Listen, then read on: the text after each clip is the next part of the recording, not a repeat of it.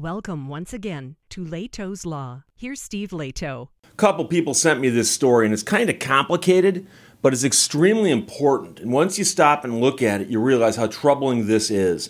So, from Reuters, their headline says Justice best served by leaving intact a conflicted judge's ruling, according to the Fifth Circuit Court of Appeals. Now, that right there, you go, uh, well, what's, what, are they getting at? What are they saying here? Well, it turns out that there was a judge, a federal judge, who heard a case where one of the parties was a company in which she held stock. She owned stock of a company that appeared before her on a matter, and she ruled in their favor. And the rules for federal judges state quite explicitly that if the judge has a financial interest in the case, the judge must step back and let someone else handle that case. Because, if for no other reason than to avoid the appearance of impropriety, there's no question that's the right thing to do. And the Wall Street Journal a while back did a monstrous study. They sunk a time a, a ton of time and man hours into figuring out how many judges heard cases they had stakes in. And you might say, Steve, how do they figure that out? Well, judges have to file disclosure statements disclosing what they own stock wise, among other things. So they actually went through and got all those disclosures and then dug through all the cases that were in front of these judges. And they found a surprising number of cases where judges heard matters that they had a financial stake in. And so the strange part here is that the judge ruled in favor of Walmart against the plaintiff.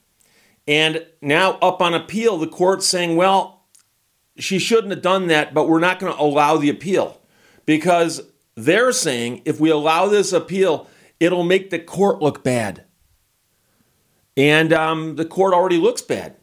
And now the Court of Appeals looks bad. So the Fifth U.S. Circuit Court of Appeals ruled recently that a federal trial judge in Louisiana made an unfortunate mistake. That's the quote unfortunate mistake when she failed to recuse herself in a 2015 civil rights case against Walmart.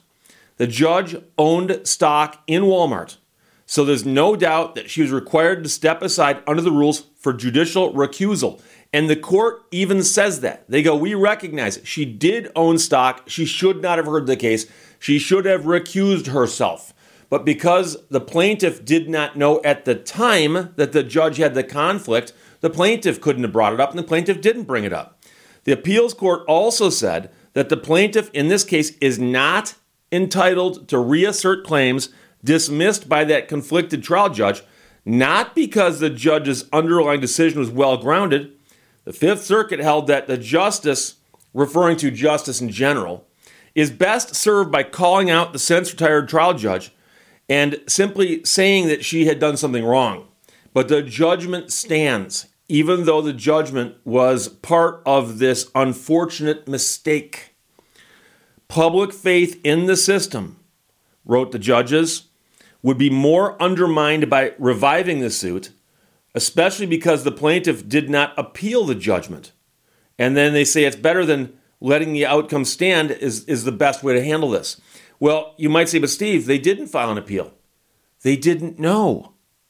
That's that's the thing is that if you if you didn't know you had an appealable issue, you don't file an appeal. You don't just file appeals willy-nilly. And so if somebody had told them back then, did you know the judge owns Walmart stock? I bet they would have appealed, but they didn't know that. So that's at least a debatable conclusion. That is, that this is the best result now. Uh, based on conversations with three judicial ethics experts, uh, according to Alison Frankel, who wrote the story. Michael Frisch of Georgetown University Law Center highlighted the right of the plaintiff to uh, adjudication by an unbiased judge. The admonition to future judges is cold comfort to her. Faith in the judicial system weighs in favor of a litigant's right to a conflicts free adjudication. So, this is absurd. They're actually saying we're not going to let this person have a new trial because that would make the courts look bad. Uh, Arthur Hellman of the University of Pittsburgh School of Law said the Fifth Circuit seems to have considered competing interests including the consequences to the judicial system of relitigating a case that was correctly dismissed. This is a case where everything points in the same direction. There's no reason to reopen the judgment. But that doesn't get into the fact that if there's no remedy for the judges breaking these rules, the rules become meaningless. The context of the Fifth Circuit Court ruling is important. Although plaintiff's counsel did not respond to requests from this author here, it appears that plaintiff learned of the Walmart ownership by the judge as a result of the Wall Street Journal's bombshell report on federal judges failing to step aside from cases in which they have a financial stake in a party. So, you know, the judge doesn't own the entire company of Walmart, but they own stock in Walmart. So they do have a financial interest in it. So the plaintiff in this case had been fired from Walmart and they had accused her of counterfeiting. And I suspect that would be coupons, but I don't actually know the full details of that. But she wound up being thrown in jail for eight months, which she said was something she did not deserve. And she got word from the court clerk's office about the judge's investment in Walmart in October of 2021, which was years after the judge had dismissed her constitutional claims for being filed too late and for failure to state a claim, but only weeks after the journal's story broke. The Wall Street Journal ultimately found that more than 150 judges failed to follow the recusal rules in nearly 1,100 cases. Courts in more than 800 cases, according to the publication, notified litigants that they might be entitled to have their cases reopened. So the courts have actually contacted people and said, okay, we're going to go back and we're going to let you take another look at this. However, in this case, on appeal, the court has said, no, we don't want to do that, make us look bad. So, plaintiff was among the group who apparently got told that.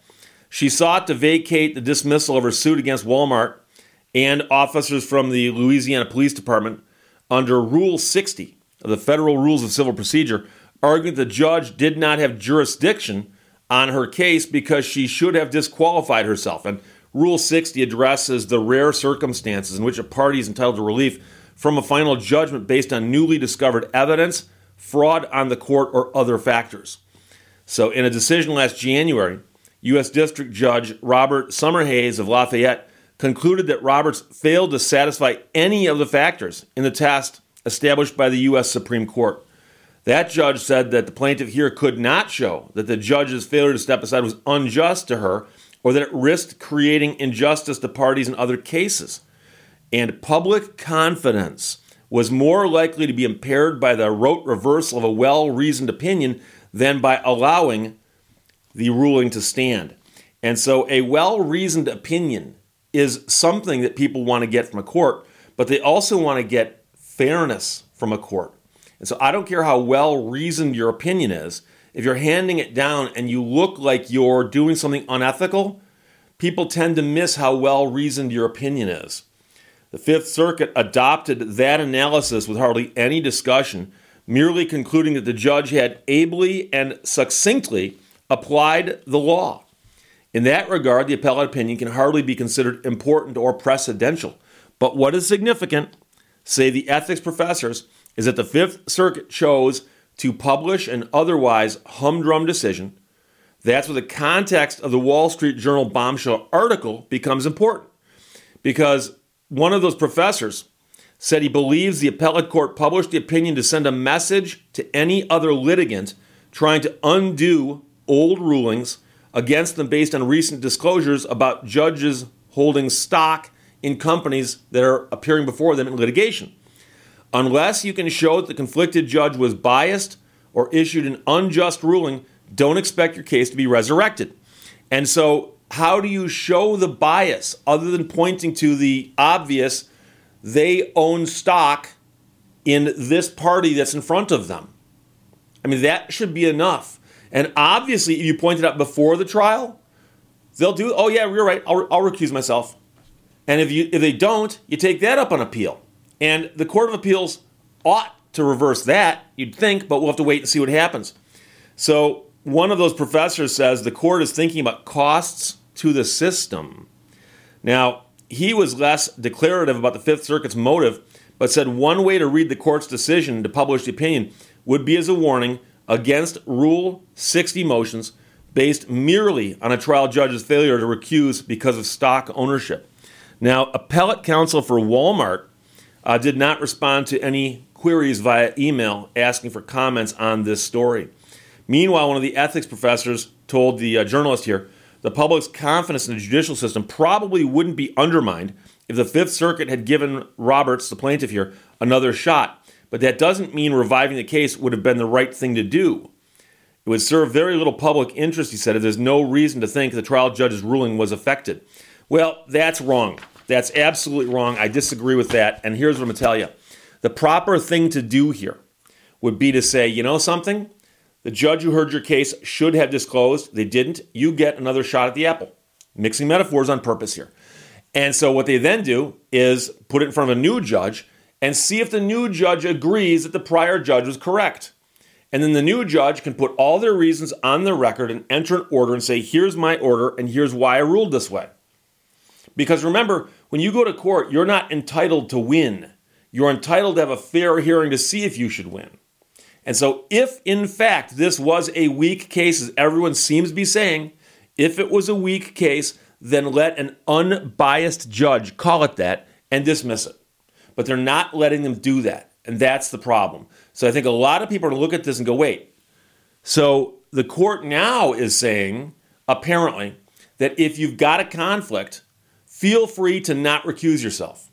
Because the worst that's going to happen is a court on appeals going to go, eh, you made an unfortunate mistake, but your ruling's still going to stand.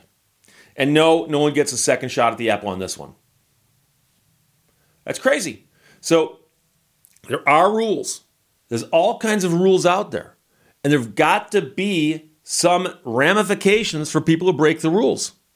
And everything falls apart if we say, oh, there's all these rules and all these laws, but if you break them, nothing happens.